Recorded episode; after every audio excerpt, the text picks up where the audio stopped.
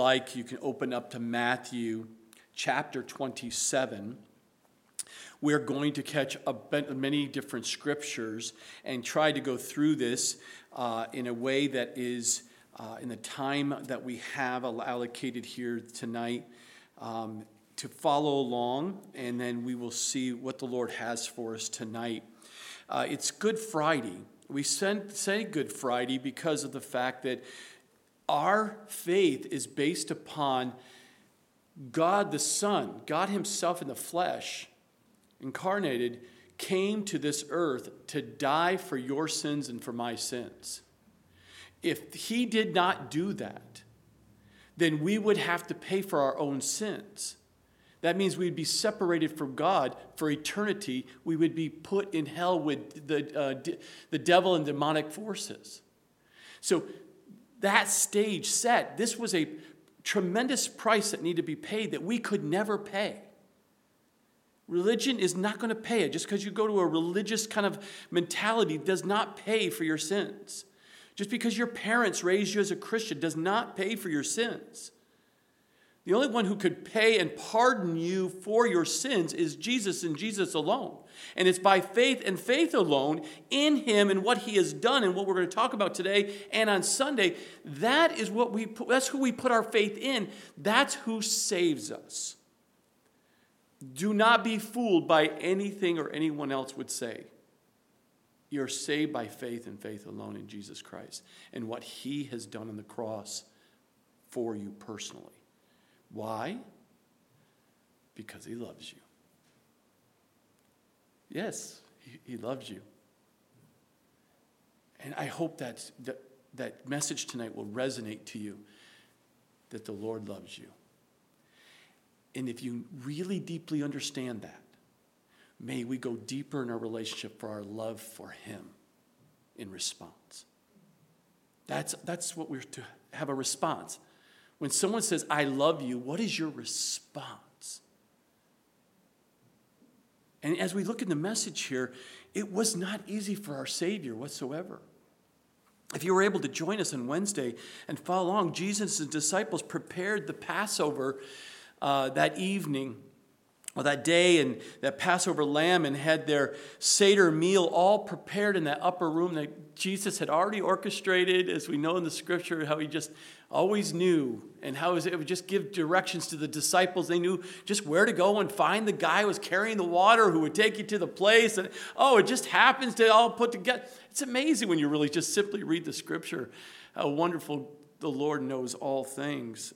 And Jesus shared his heartfelt words and passion, and, and not only just words, but actions with his disciples in that upper room, if you remember.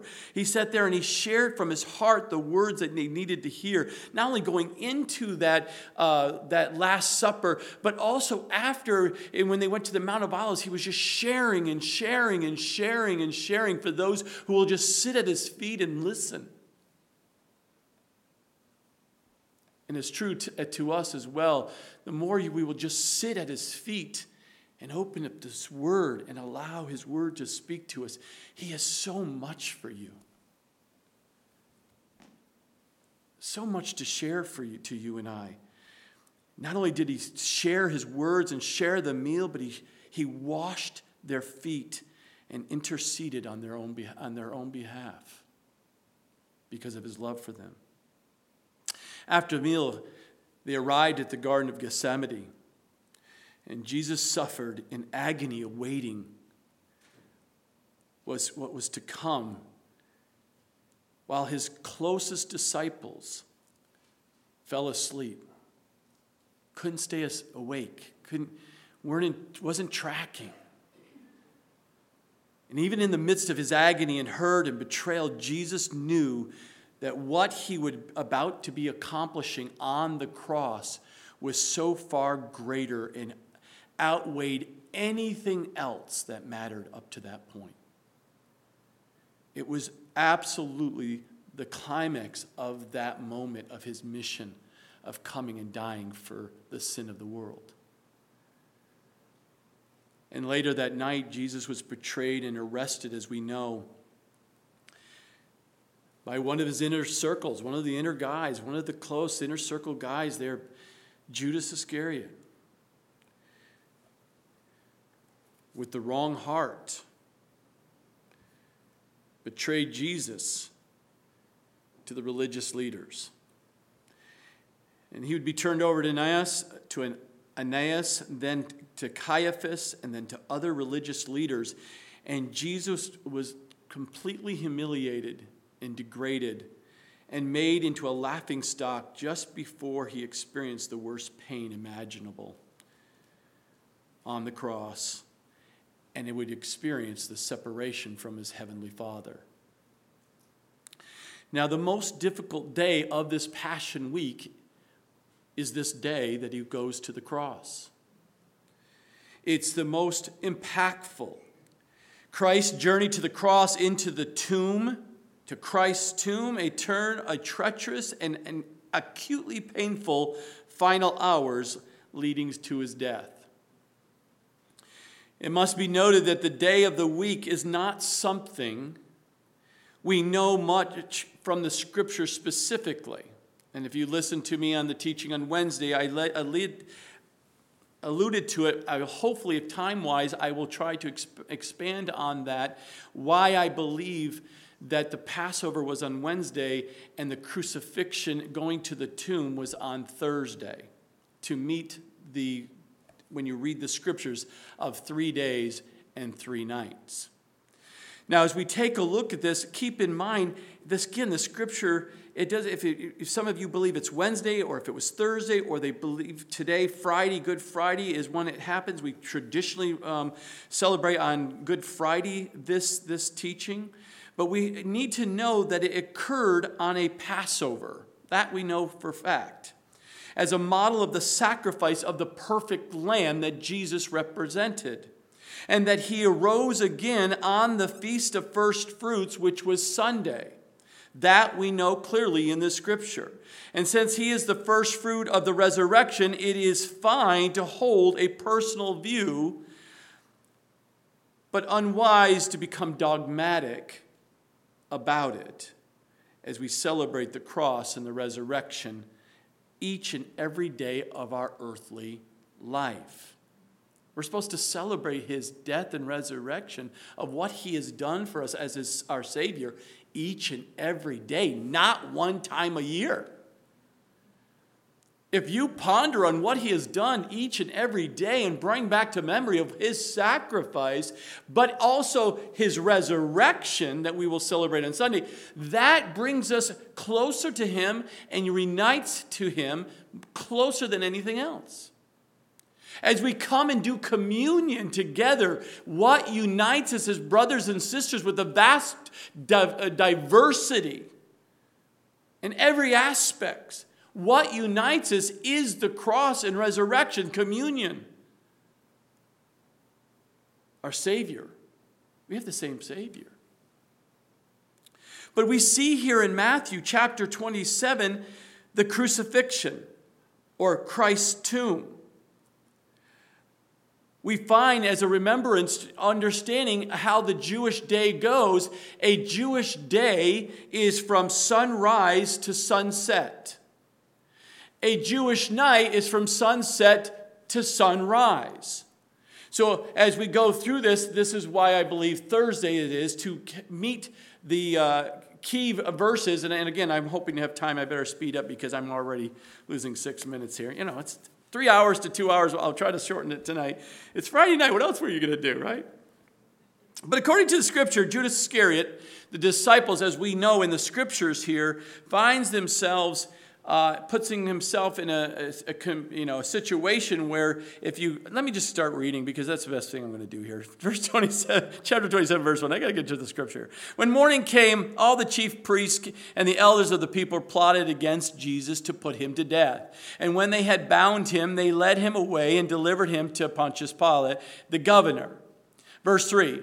And Judas, his betrayer, seeing that he had been uh, condemned and with was remorseful and brought back the 30 pieces of silver of the chief priests and elders, saying, I have sinned by betraying innocent blood. So it came to light that tr- truly Jesus was innocent, but out of his emotions and out of his greed and everything else, he made a very bad decision of betraying Jesus. How could he have, uh, he could have repented? He says he's an innocent man. He could have repented, asked for forgiveness, and God would have forgiven him. But instead, he, he just, the, the devil just took him and just started spiraling down deeper. And as, as, uh, as it says in verse 5, then he threw down the pieces of silver in the temple and, to, and departed and went and hanged himself. But the chief priest took the silver pieces and said, It is not lawful to put them into the treasury because they are the, the price of blood. Now they're trying to be like some moral agents here. Oh, this is not good. This would be unholy for us to do that. What do you think you just did? Giving a man 30 pieces of silver as it is and did it uh, so un. uh, we, we want to go down this path because I'll get on the rabbit trail a little bit. But then they consulted together and brought within the potter's field to bury the, the strangers, and therefore the field has been called the field of blood to this day. But this was fulfilling of the prophecies. In verse 9, he talks about spoken in Jeremiah the prophet, the fulfillment of the prophecy. This was what was to happen.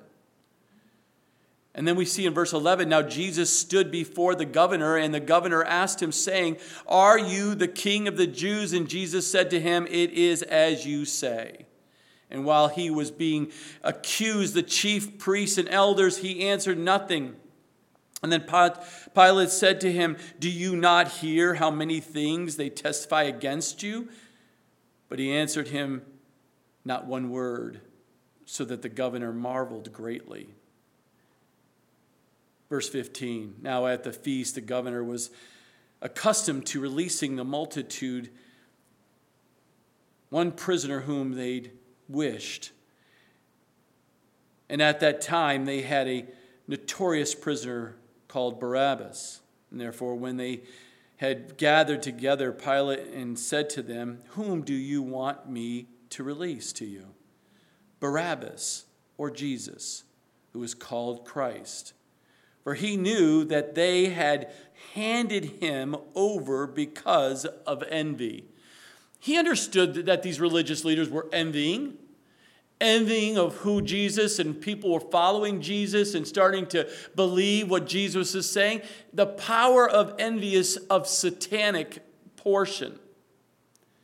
That's why we should never have envy in our lives. If you have envy, of jealousy, those things are demonic. Those things will cause death. It will cause disunity and separation and tremendous problems within relationships. That's why you cannot have envy and jealousy within your life.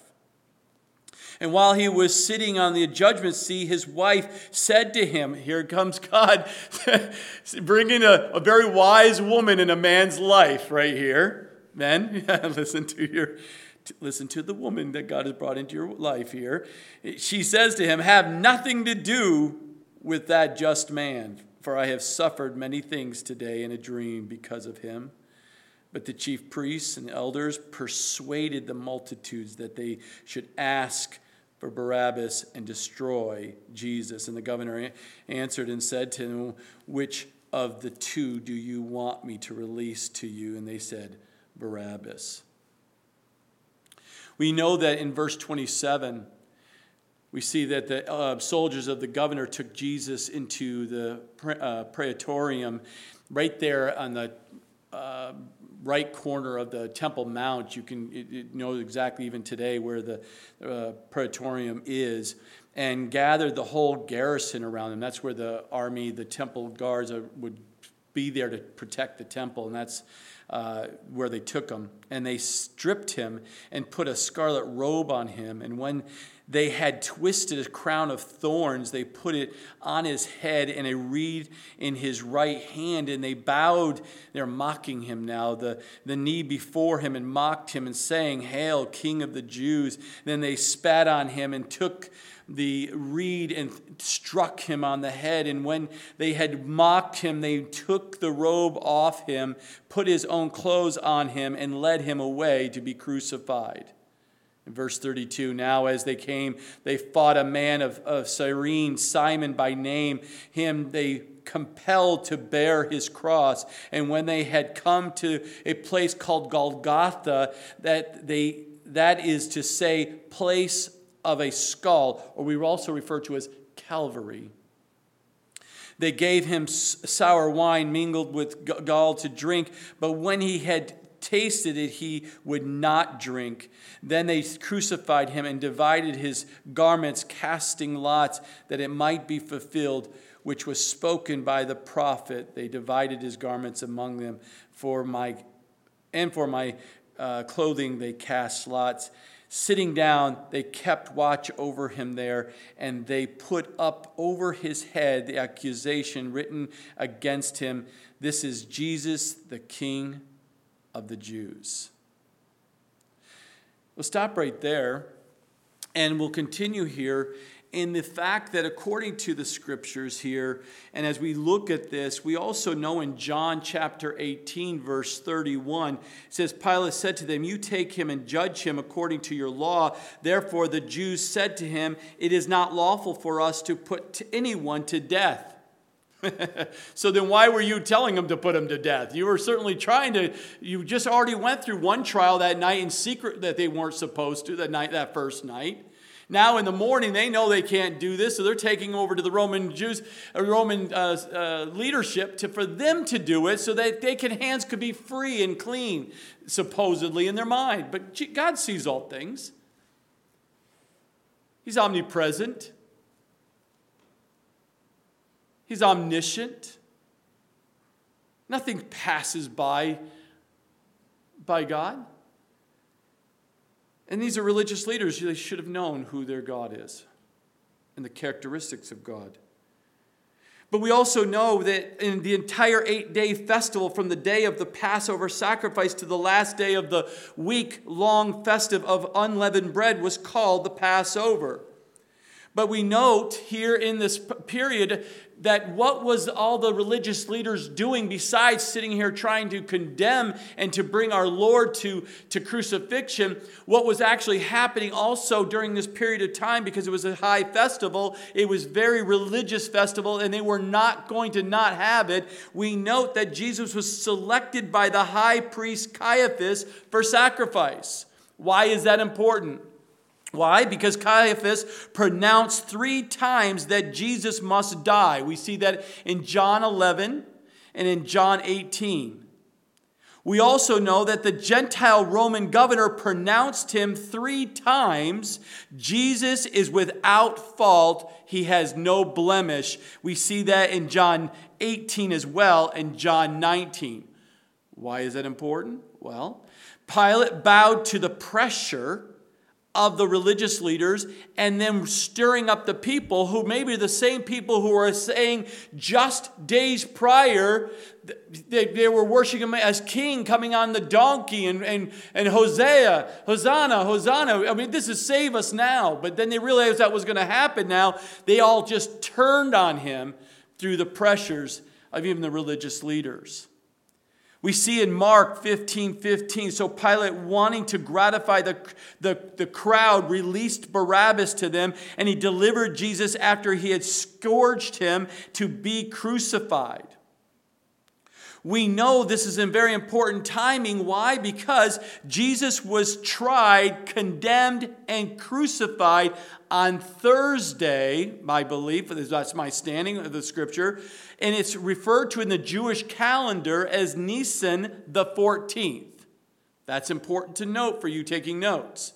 Nisan the 14th, that day of the Jewish calendar, that we refer to in its case Thursday, was important because during the daytime festivals of the Feast of the Unleavened Bread, when all righteous Jews and Jesus' many supporters were at the temple attending the ceremonial sacrificial services that were to take place that morning at 9 a.m. And if you listened on Wednesday, you understand why that was important. And the chief priests and the Pharisees had plans Jesus' arrest during this period of time when all of Jesus' followers and all of the people were their attention on the sacrificial ceremony, then no one was tracking where Jesus was and what was happening to Jesus behind the scenes. And we see that this execution was going to do it in secret until they had a smaller group of people they could spin up and get uh, Pilate and them to be able to release Barabbas. Meanwhile, in the early morning hours, as Jesus' trial was getting underway, we see Peter, if you remember back in chapter 26, verses uh, 69 through 75, we see that when the, he was arrested in the Garden of Gethsemane, the, all the disciples scattered, if you remember. Peter chose to follow from behind at a distance and trying to keep an eye on his Lord. And as they took him to the governor and took him there, he finds in the story that we sit there. If you want to go back to 2669, it says, Now Peter sat outside in the courtyard, and a servant girl came to him, saying, You also were with Jesus of Galilee. That's his first of three tests, if you remember. If you remember the conversation between Peter and Jesus, Peter, Jesus says, I'm going to die. No, you're not. I'm going to be crucified. No, you're not.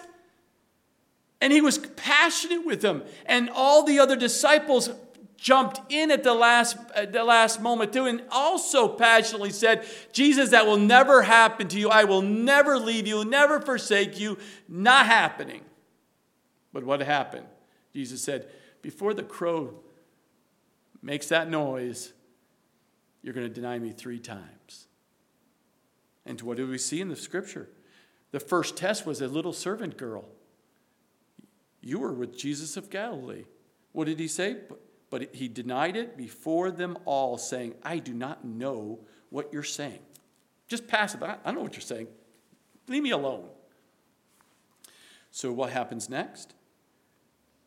And when he had gone out the gateway, another girl saw him and said to those who were there, This fellow also was with Jesus of Nazareth.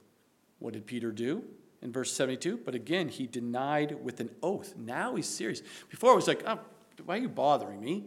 Now, I swear I don't know him. Now he's taking an oath. He's intensifying because he realizes it's intense moment. What happens? I do not know the man. 73, and a little later, those who stood by came up and said to Peter, Surely you also are one of them, for your speech betrays you. It's not about a witness one, not a witness two, but now what solidifies the moment is his own words testify that he's been with Jesus.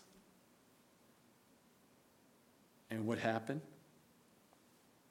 Then he began to curse and swear, saying, I do not know the man. Immediately, a rooster crowed. And Peter remembered, we call it conviction. Conviction. Remembered the words of Jesus who had said to him, Before the rooster crows, you will deny me three times. So he went out and wept bitterly. Why? Not because he was just caught in sin, no. It's because he was convicted and realized he did what he said he would not do. He wouldn't turn his back or deny his Lord. The story doesn't end there for Peter.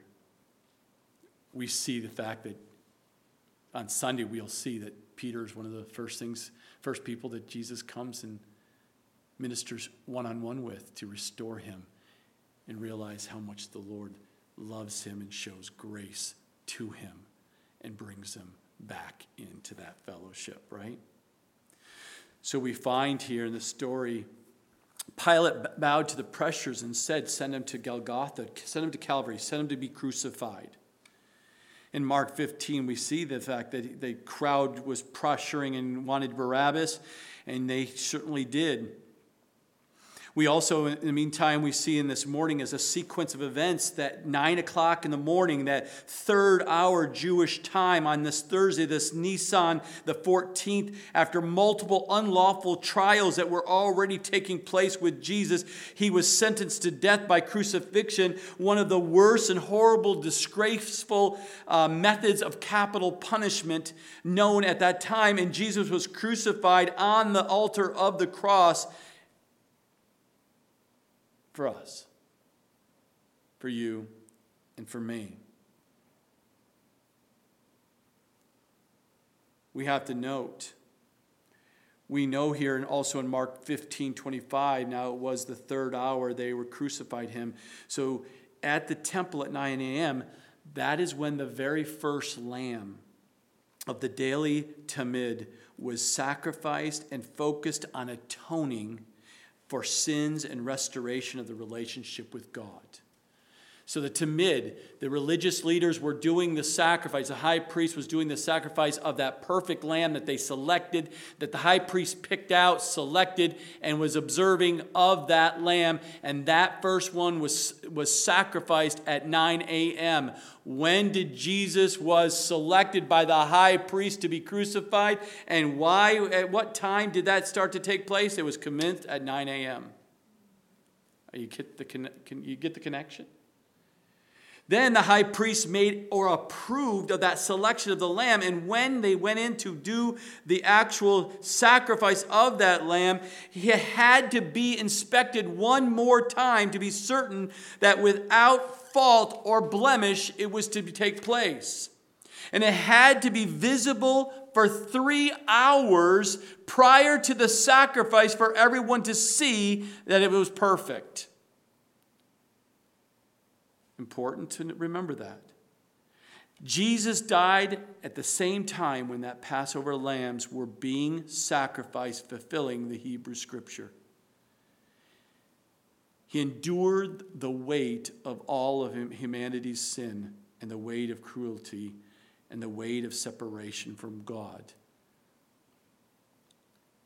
Before Christ was led away, soldiers spit on him tormented him, mocked him, pierced him with a crown of thorns.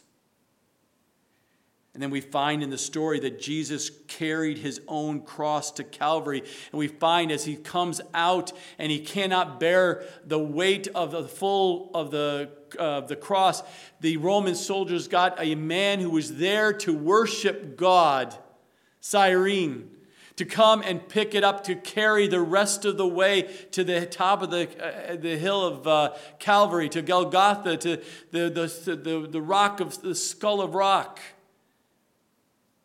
What a life changing moment for that man, having to not even realize he's, he's thinking he's carrying a, the, the wood uh, uh for some criminal.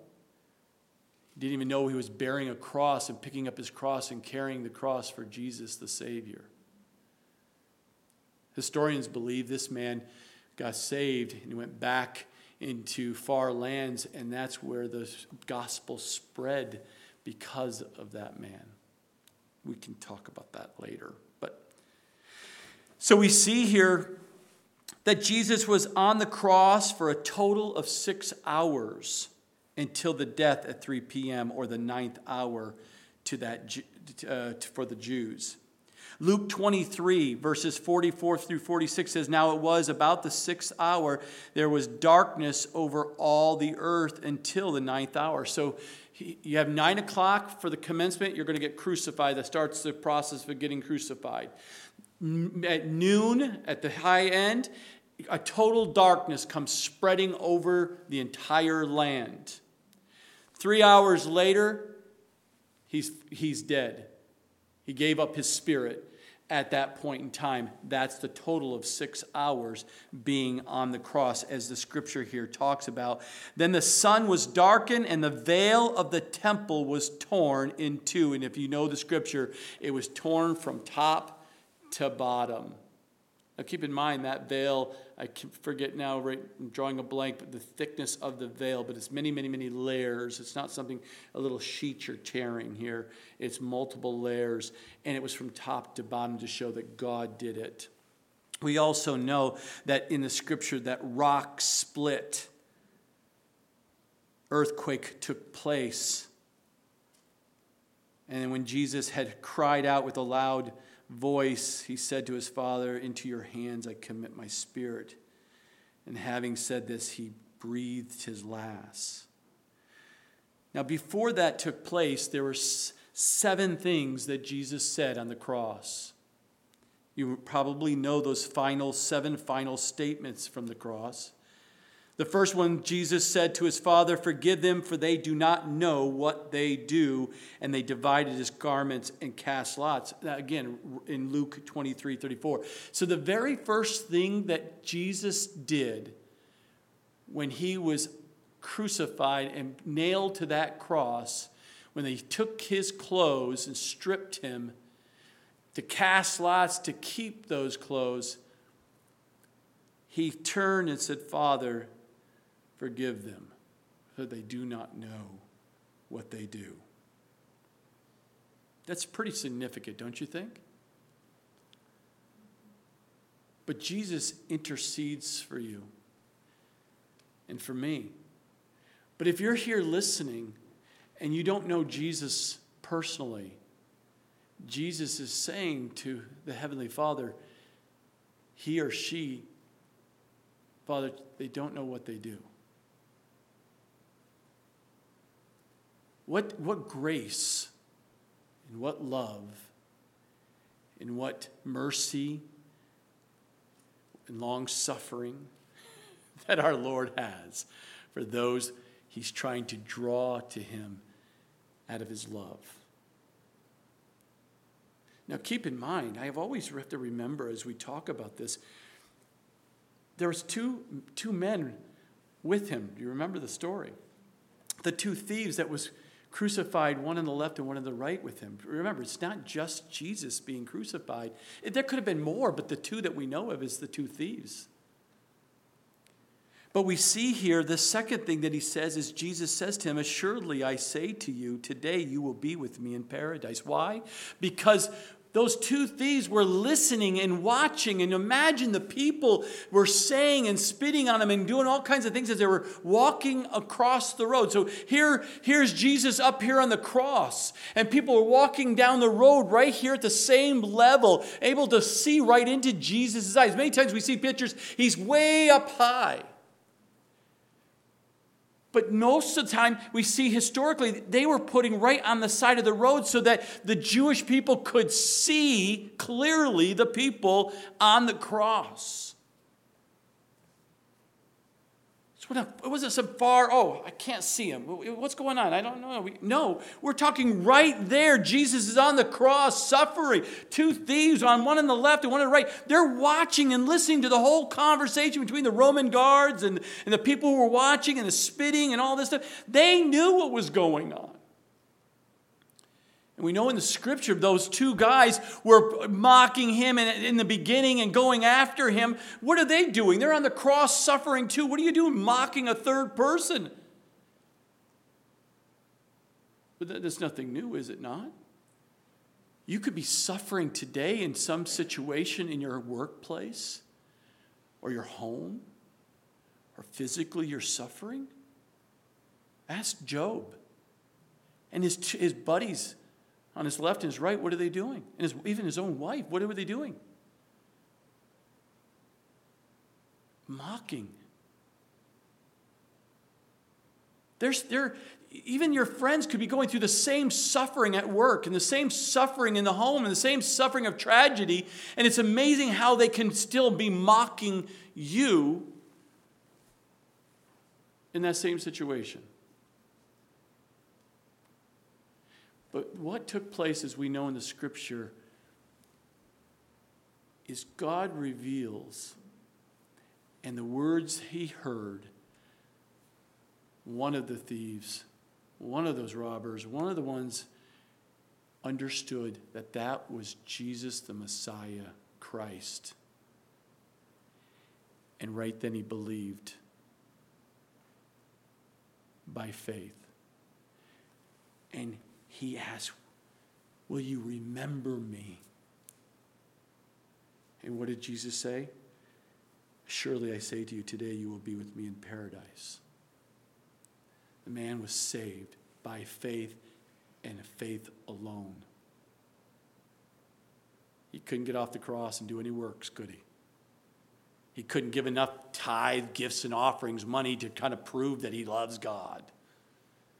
None of it saves you, and that man proves it. The third thing that Jesus said while on the cross, he's sitting there, he's it's amazing the clarity. He just got brutally beaten, his beard ripped out, he's bleeding, he's crowned of thorns. He has been ripped, his shreds, his back, his unrecognizable, the, the scripture says he was unrecognizable to uh, being even a human.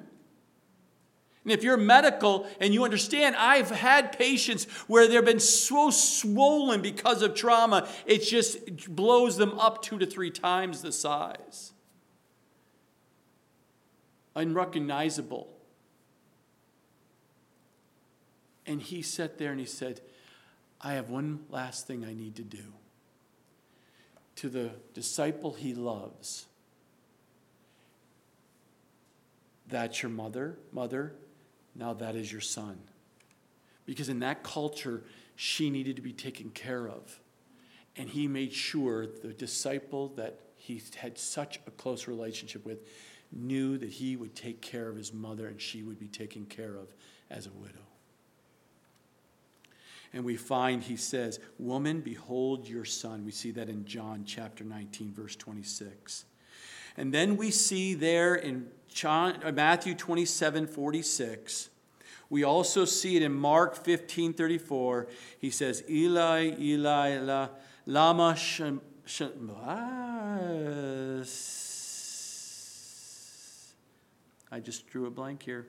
Eli, Eli, lama shakatanini. I forget now. I'm drawing a blank. It'll come back to me here in a minute. Which translates, I have written down here, My God, my God, why have you forsaken me? My God, my God, why have you forsaken me? Why? Because that was the very first moment that the Heavenly Father turns his back against the Son. There's a separation when sin is placed, the sin of the world is placed upon the shoulders of our Savior.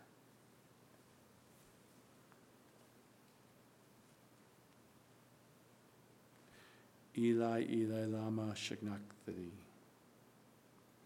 The fifth one was John 19, 28.